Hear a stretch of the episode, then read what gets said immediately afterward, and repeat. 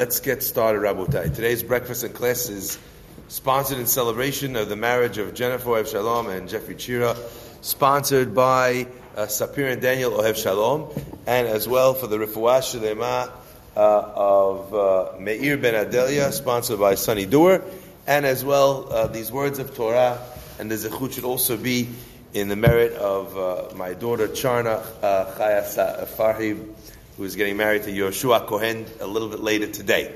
Okay. Mazal Tov. Congratulations, everyone. All right, let's get uh, rocking. So, there's a very interesting pasuk, and I want you to notice the specific words that are being used and how they differ one from the other. The first pasuk talks about when Noach comes into the teva, and it says, "Vayomer Hashem leNoach," and Hashem said to Noach, "Bo ata." V'chol betecha. You should come in with all of your family. Oh, um, v'chol betecha. All of your family come into the teva. Ki otechara iti sadik. For you, I've seen you to be a sadik. And it mentions when it calls betecha, it asks him to come in. Interestingly enough, it says you and your sons, and your wife and their and their wives. Okay. And in that word, Vayavo Noach ubanav, Noach and his sons, V'ishto unishebanav, and his wife and his children's wives. That's how it's separate. So it says him and his kids, and his wife and their wives. Then when it's coming to time to get out of the teva, the pasuk says, "Vayedaber Elohim el Noach lemor," and God says to Noach, saying, teva, leave the teva, atav v'ishtecha, you and your wife, ubanecha, and your children, and their wives. This seemingly kind of irrelevant detail, when a person is learning Torah carefully, you notice that each line and each message and the, the nuance of the way the message is delivered reflects a very deep lesson. So just the fact that we moved one word, ishtecha, to after, banecha, after your sons, we learn an unbelievable uh, lesson from there. And what's the lesson? Rashi tells us on the spot and Noach came into the teva, you know, uh, with his sons and, and his wife and their and his and their son's wife. The Rashi says, "Ha'anashim levad," the men alone, "V'hanashim levad," and the women alone. Okay, now that doesn't mean that there was a mechitza in the teva, that the men there was a men's side and a women's side, but rather But the fact was that they were asu was in, was forbidden for them to be intimate in the, te- in the time they were in the teva,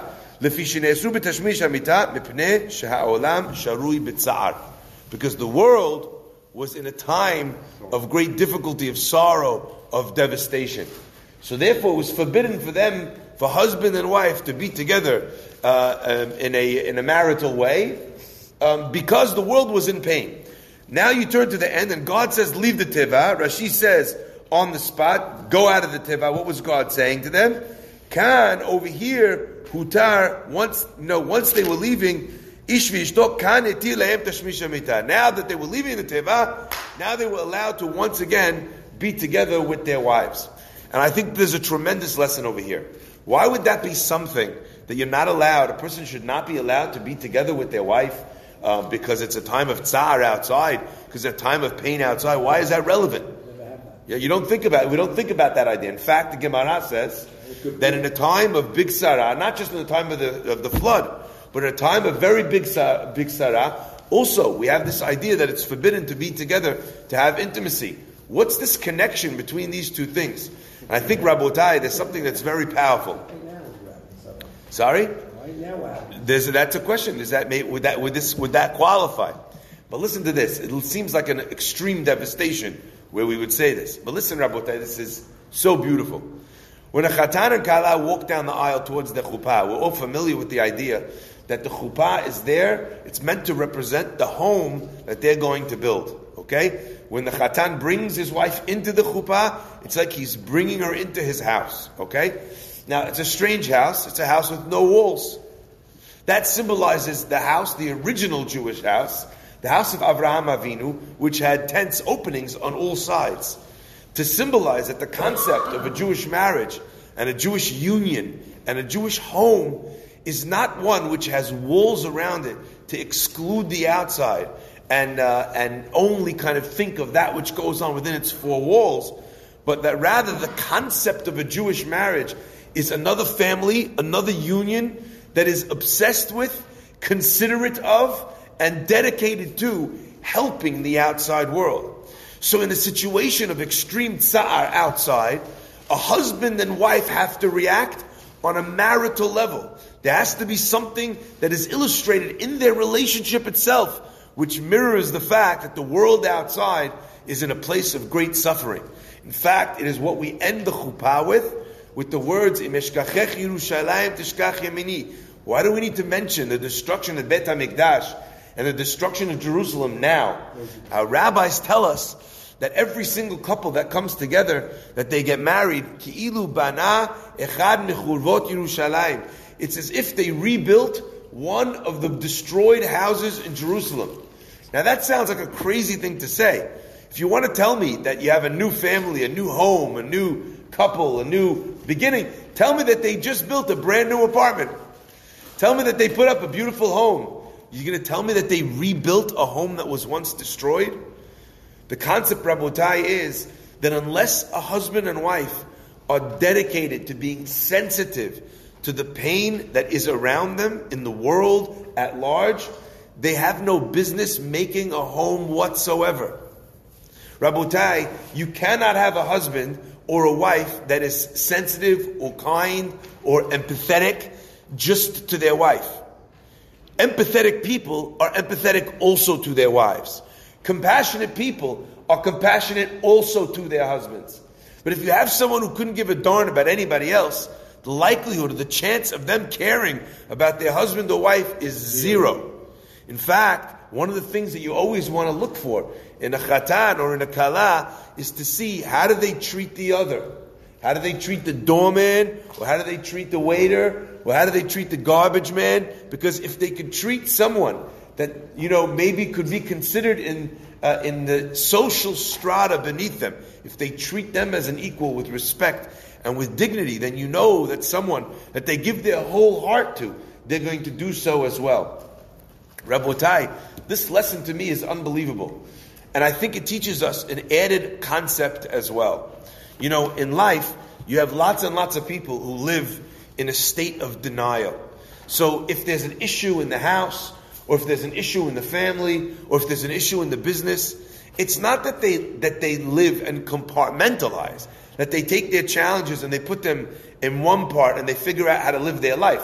That's a very beneficial thing. That's a very positive thing. But there's a lot of people that they just, they ostrich, they put their head in the sand and they don't deal with the issues that they have at the present moment. So as an example, you have a guy who's in tremendous debt and instead of sorting out the debt that he has, what is he doing? He's looking to start a new business. Now that person in that, in that frame of mind, in that state is, is not doing the right thing. The first thing that you have to do is to do everything you can. You know, we live in a society today where people are very happy to just declare chapter 7, chapter 11, just move on something else. They figure out the easiest possible way to leave their past behind them and to create a new future. Being together, husband and wife, is about building a future time. But the concept is if the world is sharui bitzar, how are you focusing on building the future? without dealing with your present. Rabotai, 100% of the time, when a person just tries to walk past some skeletons in their closet, 100% of the time, those skeletons come out. Sometimes they come out in the news. Okay? Sometimes they come out, you know, on, uh, you know, in, in, in, uh, in press conferences. But even if that's not how they come out, Rabotai, they still come out. They come out in a person's psyche. They come out in a person's relationship, in their behavior. You know, the fact that someone, uh, you know, walked away from something like that and didn't make their shalom with it, they didn't make things right, it chases them down their whole life. Rabotai, this is so important to be able to fix the issues of our past and our present before we try and lay roots into the future. Otherwise, what happens? We take the, po- the poison that we had in our past we stick it in a suitcase and we bring it right with us into our new home. Say, says the Gemara, a couple that gets married. It's as if they went out, they recognized that there's things that are broken out there, and they went and took something that was broken, and they fixed it, and they created something new built on top of it. They took the ancient meth- meth- meth- methods and messages of our people that have been in, in many ways trampled upon in current society, and they are resurrecting a home from another time. Rabotai, when you walk into a true Jewish home today, you are stepping into a time machine.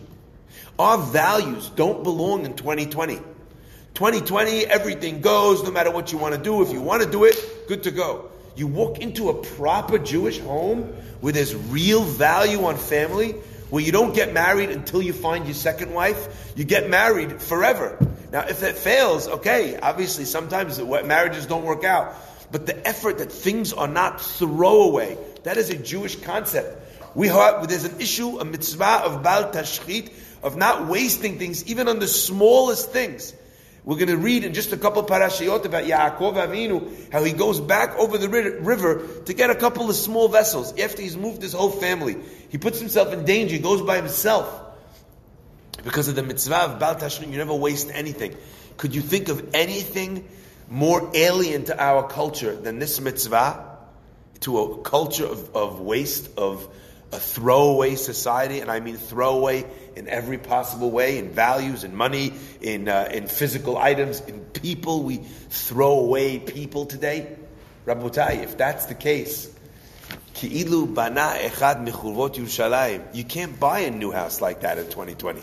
The only way to have a house like that is effectively to rebuild a home of one of your great grandparents with the values that have stood by the Jewish people and kept us strong for 4,000 years. May HaKadosh Baruch Hu bless us all to build beautiful homes. May He bless us all to celebrate magnificent simachot. May He bless us all to be healthy and happy for many, many, many, many decades to come. Baruch Adonai Leolam. Amen ve'amen. Rabbi Chananya ben Akashya Omer, Ratzah HaKadosh Baruch Hu Israel.